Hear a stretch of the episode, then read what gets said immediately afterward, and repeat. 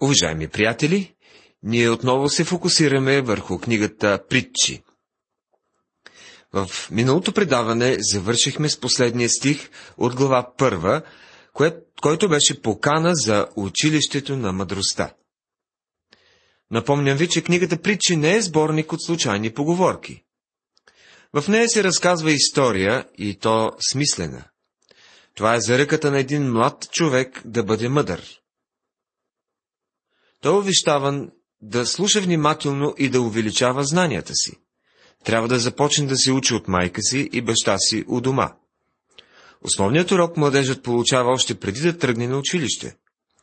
Дори и след като вземе докторска степен, този основен урок все още ще бъде валиден, а той гласи Страхът от Господа е началото на познанието или на мъдростта. Познание за Господа получаваме чрез Неговото Слово.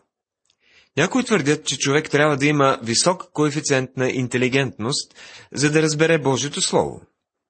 Нищо подобно. Бог не казва, че това е съществено. Въпреки това, в настоящата глава, когато младият човек излиза от дома си, ще стане ясно, че ако иска да познава Божията воля, той ще трябва да си учи. Не може просто да си пилее времето и да събира цветя край пътя на живота. Трябва да научи сърцето си на мъдрост. А за тази цел е необходимо да изучава Божието Слово. Сине мой, ако приемеш думите ми и запазиш заповедите ми в себе си, така започва първия стих на втората глава. Сине мой, очевидно този съвет е отправен към някой млад човек. Отначало той е бил малкото момченце в семейството, но сега е вече достатъчно голям, за да се справя сам с живота и някой мъдър човек му дава този съвет. Може би това е първият му урок в училище. За съжаление, в днешните училища рядко можем да научим нещо такова. Ако приемеш думите ми, Божите думи трябва да бъдат приети. Заповедите му трябва да се пазят или съхраняват. Съхранявайте ги при своите ценности. Има богати хора, които всяка седмица отиват в банковия си сейф, за да броят онова, което съхраняват там. Те обичат да бъдат близо до съкровището си. Събрали са някои ценни книжа, облигации и с пари им, доставя, и им доставя голямо удоволствие да ги преглеждат. Така че да е внимателно ухото ти към мъдростта и да преклониш сърцето си към разума. Книгата Притчи, 2 глава, 2 стих. Да е внимателно ухото ти, т.е. отваряй си добре ушите. Нещо трябва да влезе в главата при спортите на ушите, но крайната му цел е сърцето. А когато Божието Слово достигне до сърцето, то носи и разбиране. Все още не сме свършили с тази мисъл, с този призив. В трети стих се казва, да, ако призовеш благоразумието и издигнеш гласа си към разума. Апостол Павел казва същото последният начин. Пожелавайте като новородени деца чистото мляко на Словото, за да пораснете чрез него към спасение. Наблюдавали ли сте бебе, докато майка му приготвя шишето с мляко? То маха с ръце, с крака, вика с пълно гърло в очакване на млякото. Бебето определено желая своето шише с мляко. Божието дете трябва да реагира по същият начин на Божието Слово. Това, което е характерно за духовното съживяване в наше време, е, че се забелязва един възобновен интерес към Божието Слово. Там, където има съживление, младите хора носят тетрадки и библии в църква и записват всичко. По това ще познаете дали има раздвижване на Божия дух в дадена църква или общество. Не забравяйте, че страхът от Господа е начало на всяко познание. Ако го претърсиш като сребро и го подириш като скрити съкровища, се казва в четвъртия стих на втора глава. В пустинята на Калифорния има много сребърни мини. Разказват се всякакви истории за ранните дни, когато хората са прииждали от всички краища на, на света, за да търсят сребро. Среброто е било открито в долината на смъртта и мнозина са загинали там, докато са се опитвали да достигнат до сребърните залежи. Затова са нарекли местността долината на смъртта. Даже след като са успявали да се здобият с сребро, хората е трябвало да правят големи жертви, за да го продадат. Така и ние трябва да преследваме познанието на Божието Слово. Търсете го като сребро. Все едно сте в мината и копаете, за да откриете нещо изключително ценно. Тогава ще разбереш страха от Господа и ще намериш Божието познание. Книгата Притчи, глава 2, стих 5. Тук се говори за нещо повече от формално четене на Словото. Има хора, които го правят от години, но не разбират нищо от прочетеното. Няма, приятели, да разберете Божието Слово, като се настроите на религиозна вълна и прочетете няколко пасажа от Писанието. Това е възможно само като се слушате внимателно, като съхраните прочетеното в сърцето си, като го потърсите старателно, сякаш е скрито съкровище. Когато подходите към Словото по този начин, ще научите нещо. Ще разберете какво е страха от Господа и ще намерите Божието познание. Има дори студенти по богословие, които вместо да се ровят в Словото преди съответния изпит, прибягват до дълги молитви за късмет в кавички на изпита. Има и други израснали в формално религиозни семейства. Те прочитат няколко стиха, след това си лягат с Библии под възглавниците и трудно обаче такива студенти могат да научат царете на Израел и Юда, като слагат Библия под възглавницата и очакват през нощта знанията просто да се излеят в мозъка им през перушината.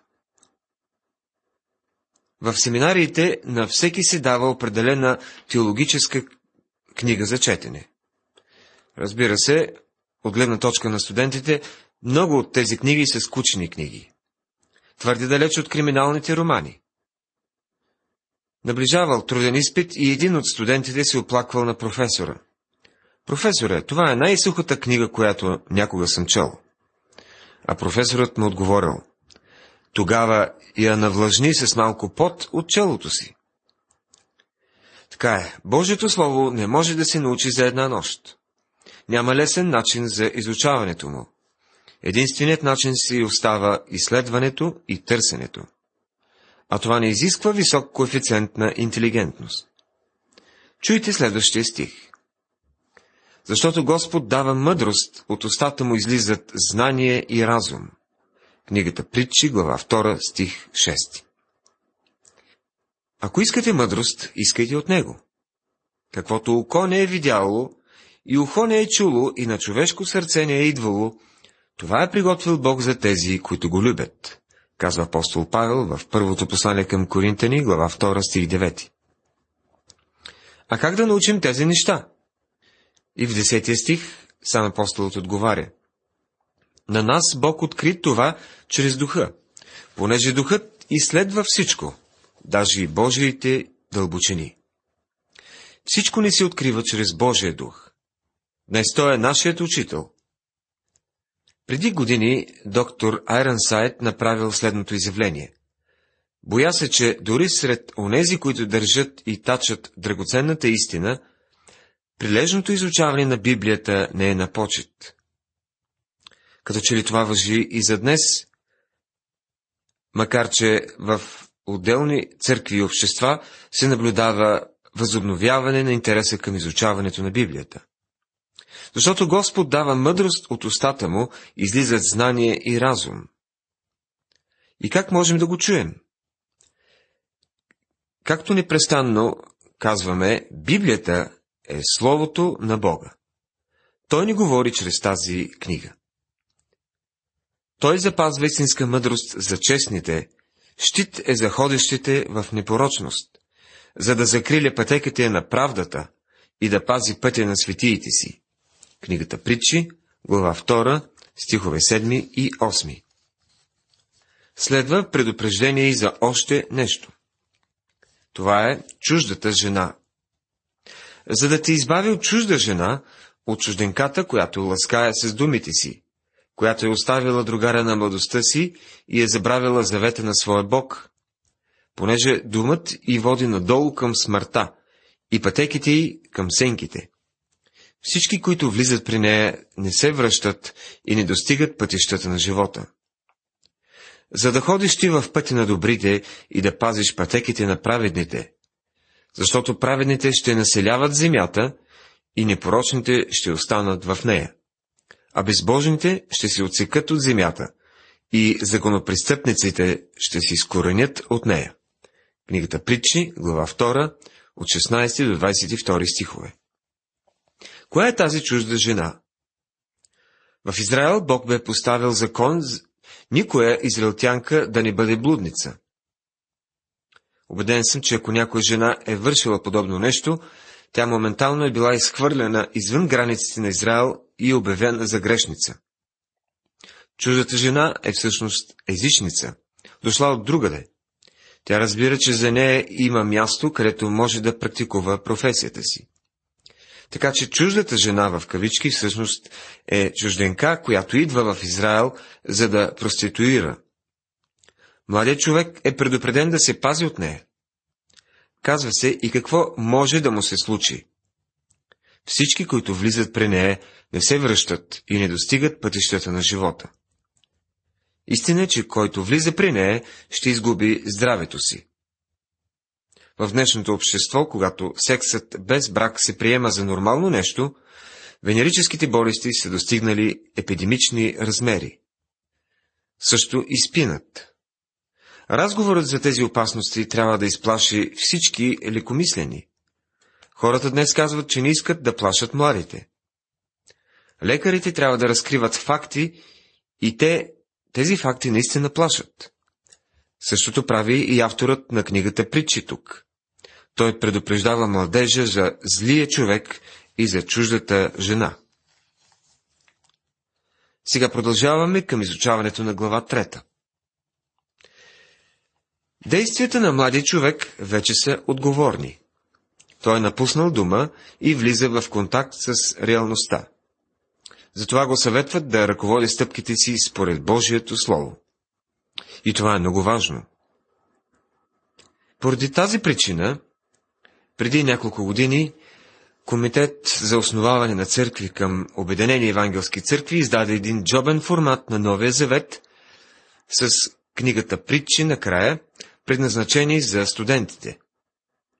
Книгата Притчи трябва да стане достояние на хиляди млади хора, защото в нея се съдържат прекрасни съвети. Тук мъдростта е представена като жена. Въпреки това за нас мъдростта е олицетворена чрез Исус Христос. А вие сте от Него в Христос Исус, който стана за нас мъдрост от Бога казва апостол Павел в първо послание към Коринтини, първа глава, 30 стих.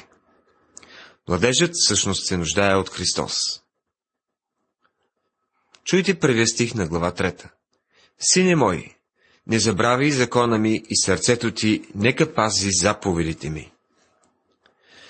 Тези думи също са отправени към сина. Тук сме на еврейска земя и не бива да забравяме това. Но независимо от това, тези думи са от голямо значение и за нас.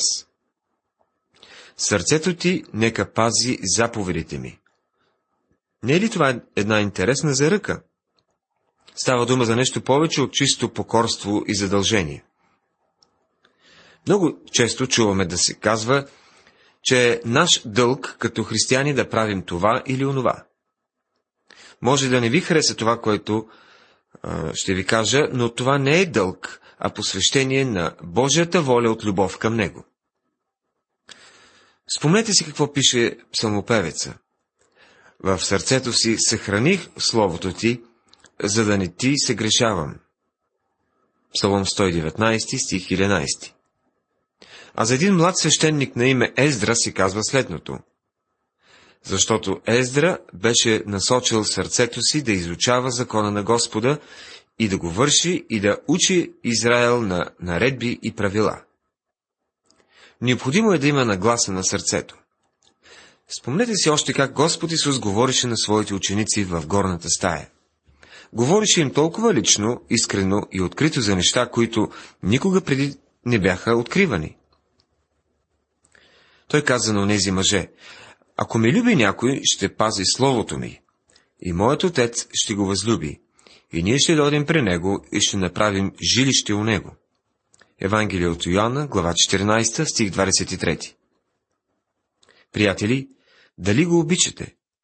Ако го обичате, тогава той би искал да разговаря с вас.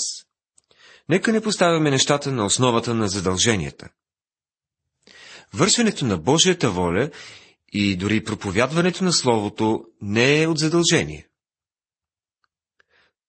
Христос е описан като сияч и днес ние сме призовани да сеем семена под Неговото ръководство. Ако ми люби някой, ще пази Словото ми, казва Господ. Петър без съмнение осъзна тази истина. Той се отрича от Господа и неговата постъпка беше ужасна. Но след възкресението си Господ подготвя закуска на брега на Галилейското езеро. Когато Симон Петър застава в неговото присъствие, какво го попита Исус? Защо се отрече от мен ли? Това ли бяха думите му? Не. Господ го попита, Симоне Йонов, обичаш ли ме? Евангелие от Йоанна, 21 глава, 17 стих. Приятели, животът ви става толкова по-прекрасен и светъл, ако го обичате. Милост и истина да не те оставят. Вържи ги около шията си. Напиши ги на плочата на сърцето си. Книгата Притчи, глава 3, стих 3. Милост означава любяща благост. Законът е даден чрез Моисей, но благодата и истината идват чрез Исус Христос. Благодатта е нещо много повече от благост и доброта. Учителят попитал едно момиченце, каква е разликата между доброта и любяща доброта. Детето отговорило, ако поискаш от своята майка филия с масло и тя ти даде, това е доброта. Но ако сложи и малко сладко, без да си е молил, това е любяща доброта. Бог слага и малко сладко върху маслото, приятели любяща благост и истина. И нека тези неща да не ви оставят. Вържи ги около шията си, напиши ги на плочата на сърцето си.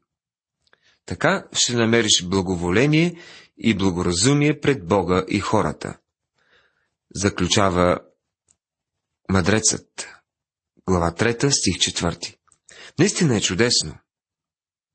Уважаеми приятели, ние завършихме нашето изучаване в това предаване ние изучавахме глава 2 и започнахме глава 3. В следващото предаване ще завършим глава 3. Бог да ви благослови!